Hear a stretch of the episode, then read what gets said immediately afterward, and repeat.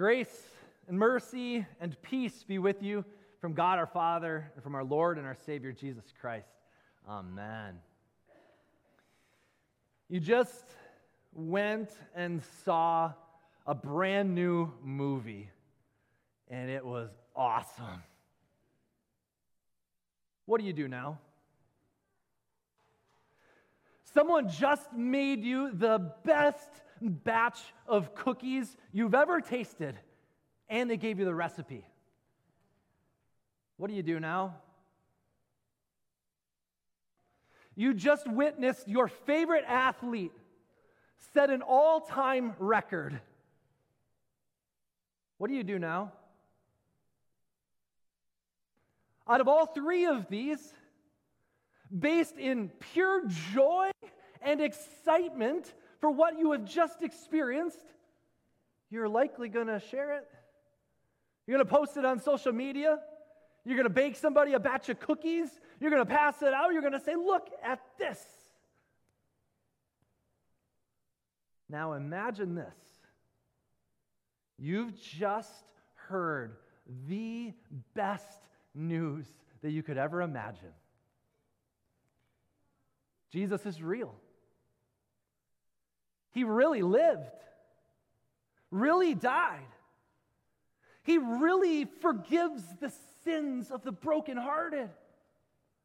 And through his resurrection, he has really promised that you can have life abundantly right now and life eternal. Simply out of pure joy and excitement, you would be compelled to share this with the world.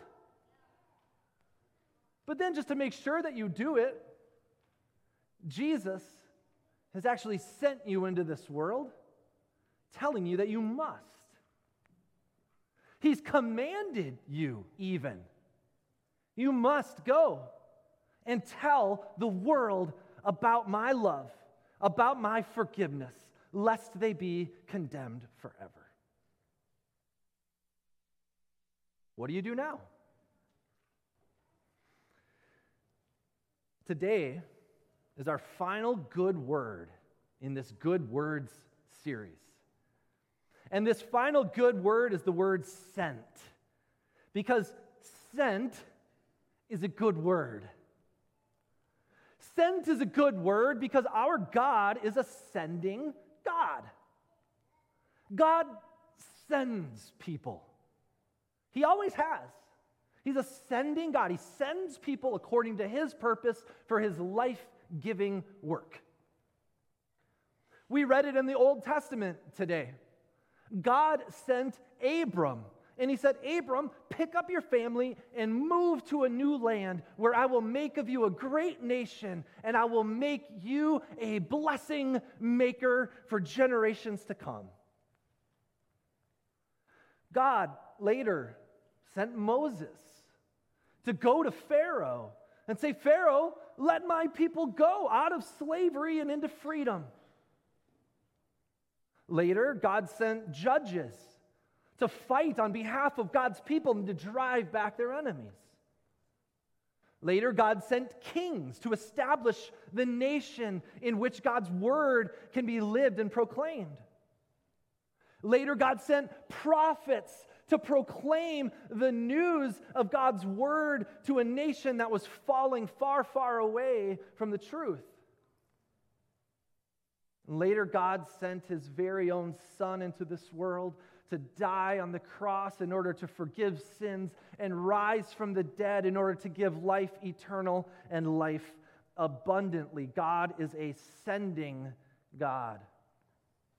Throughout the Old Testament, continuously sending people for his life giving mission, and eventually sending his one and only Son who came into this world that whoever believes in him should not perish but have eternal life. You see, God did not send his Son into this world to condemn the world, but that the world might be saved through him. Jesus was sent into this world not to condemn the world, but that the world, that all people could be saved and come to a knowledge of the truth in Jesus Christ. This is why Jesus came into the world. Jesus even speaks of it himself. In Luke chapter 4, Jesus says, The Spirit of the Lord is upon me because he's anointed me to proclaim good news to the poor.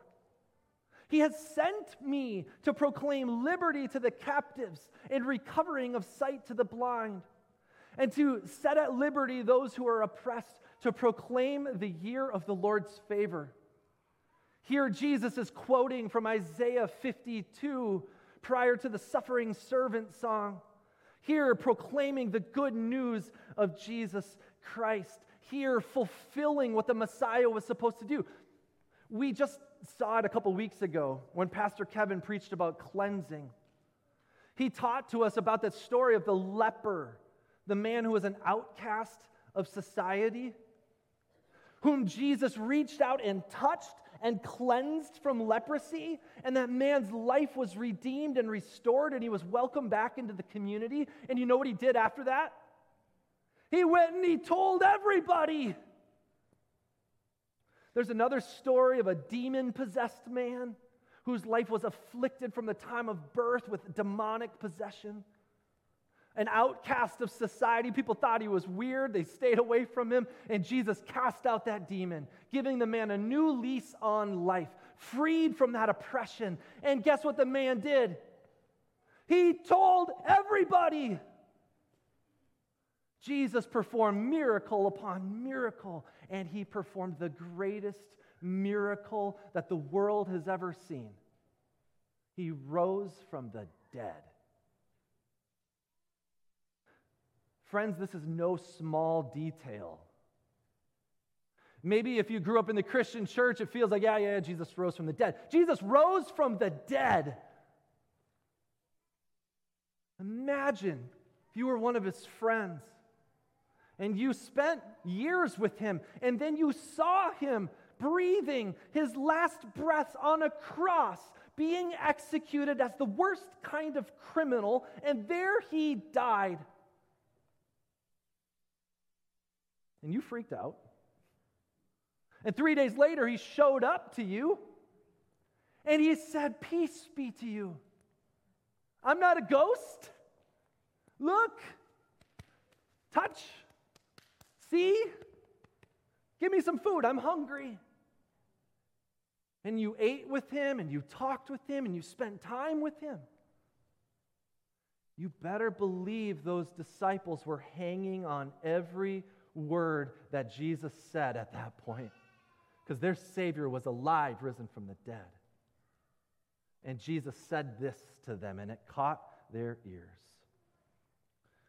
Our key verse for today as the Father has sent me, even so I am sending you. As the Father has sent me, even so I'm sending you. Jesus was sent into this world, and now Jesus sends you into this world. We read today our second lesson was from Romans chapter 10. I'm throwing a lot of Bible passages at you here today. You can write this stuff down. You can take pictures of the screen. Please do. I don't want you to forget this stuff. Romans chapter 10. Here, the Apostle Paul was speaking about how convicted he was that the people of God must both believe in their hearts that Jesus lived and died and rose again but they must also confess it with their lips. He says this the word is near you, it's in your heart, and it's in your mouth. If you confess with your mouth that Jesus is Lord and believe in your heart that God raised him from the dead, you will be saved. Do you hear this is twofold? Believe in your heart and confess with your lips. Believe and confess, they go together. And then he continues on. I skipped a little bit here, but verse 13, the Apostle Paul says, Everyone who calls on the name of the Lord will be saved. Everyone who calls on the name of the Lord will be saved. Friends, you're sitting in a church today, a Christian church. I think the vast majority of you here today have Jesus in your hearts. You believe him, Believe in his word? I ask you, do you confess him with your lips? Openly, honestly, continuously, over and over again. Do you? The average church going American, according to a study by the Barna Group, has two or less conversations about faith a year with a non believer. Do you believe it? Do you confess it? Jesus says you must. And what a great gift. He says, Everyone who calls on the name of the Lord will be saved. Everyone who calls on the name of the Lord will be saved. What a great gift. What a great invitation. But how?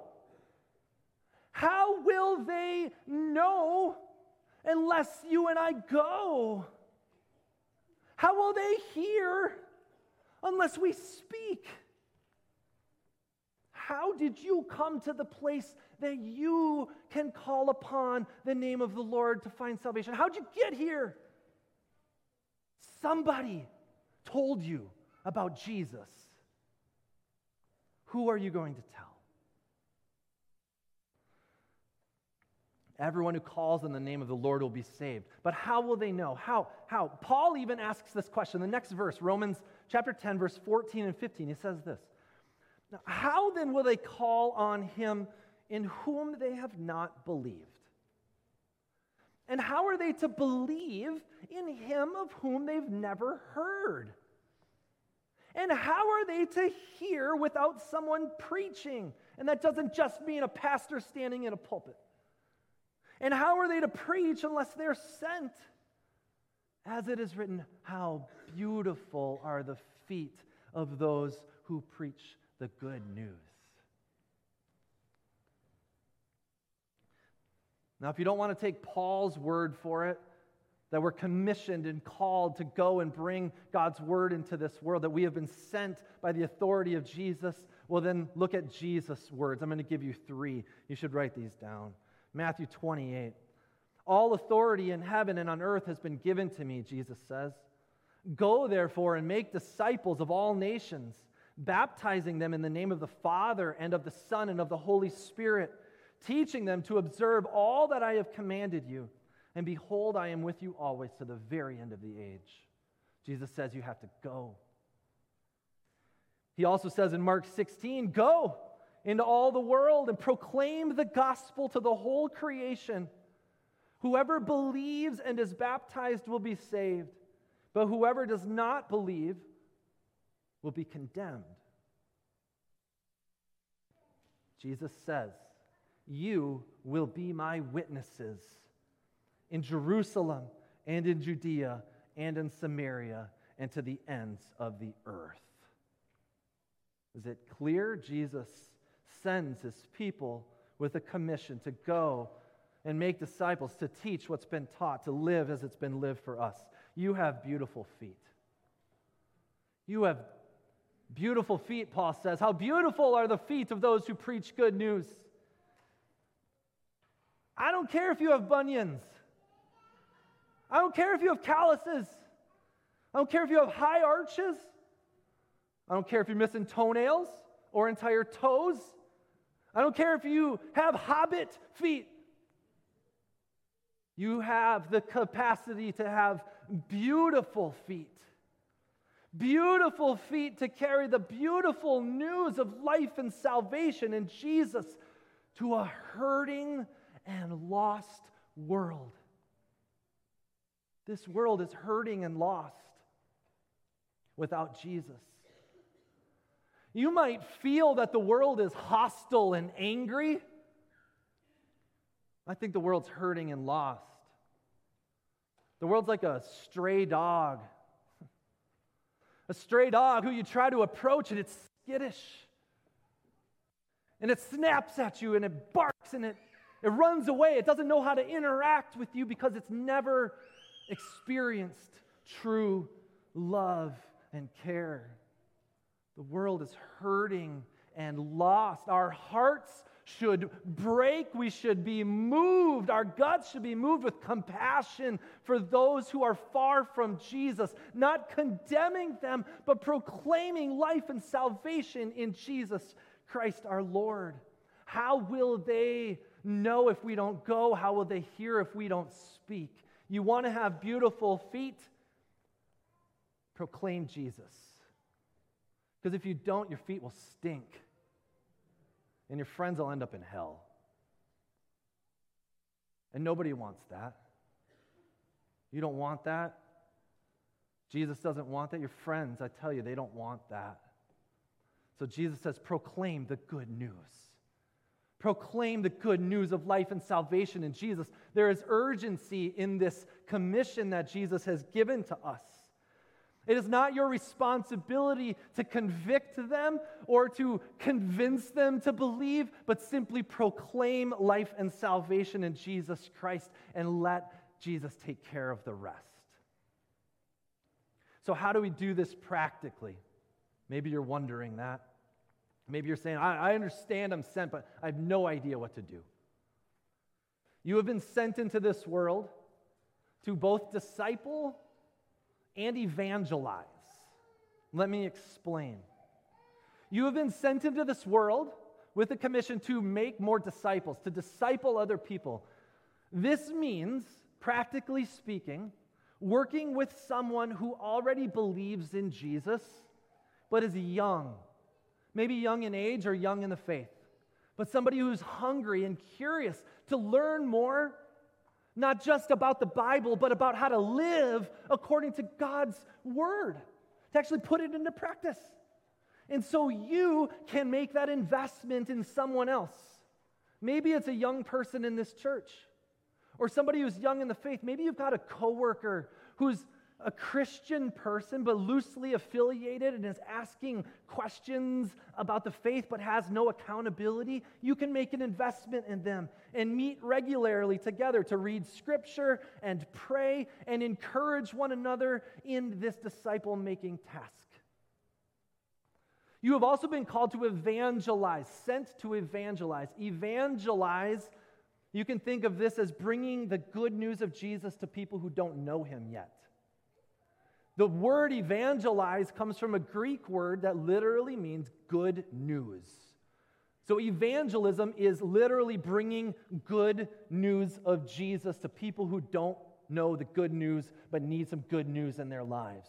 And so, Christian people should be involved in both these tasks at all times both discipling, raising people up, and evangelizing all at the same time.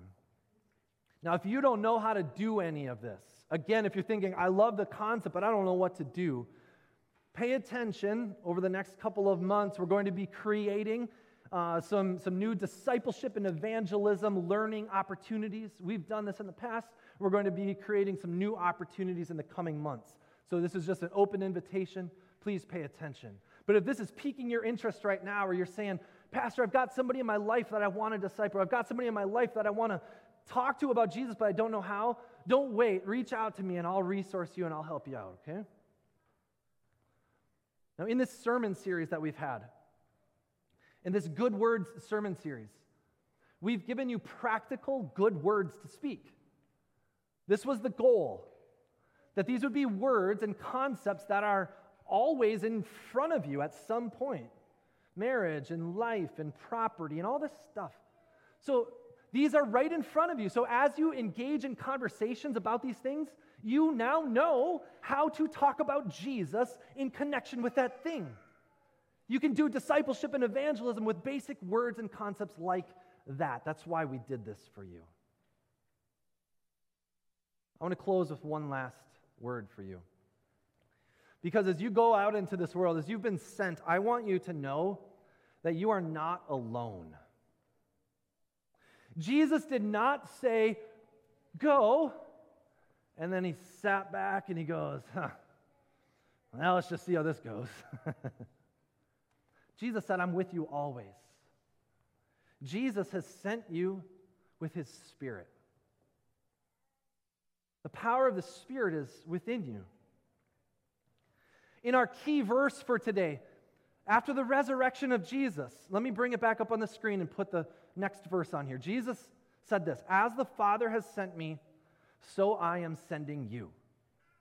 And then when he had said this, he breathed on them and said, Receive the Holy Spirit.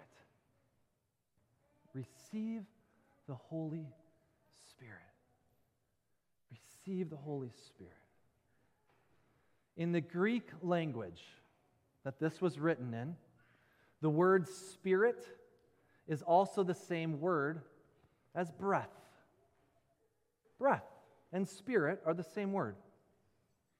In the Greek language, it's the word pneuma, but spelled P N E U M A. Do you know this word, pneuma?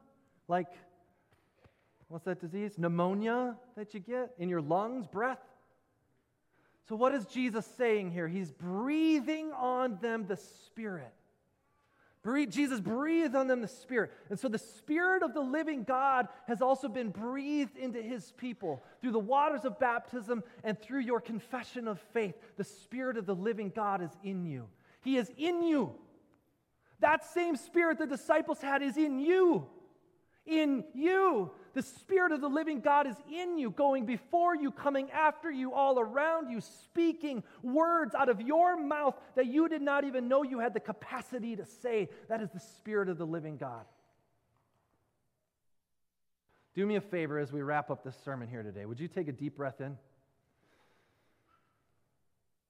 You literally just breathed in life, right? Life. You breathed it in. Over and over again, every day, you breathe in life. Every time you take a breath, I want you to consider that you are breathing in the life of Jesus Christ. You are breathing in the power of the Holy Spirit.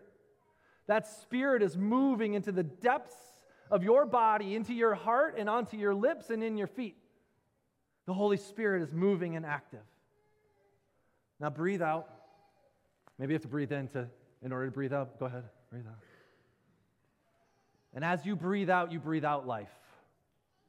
You breathe out words of life. May every word that you speak be a word of life.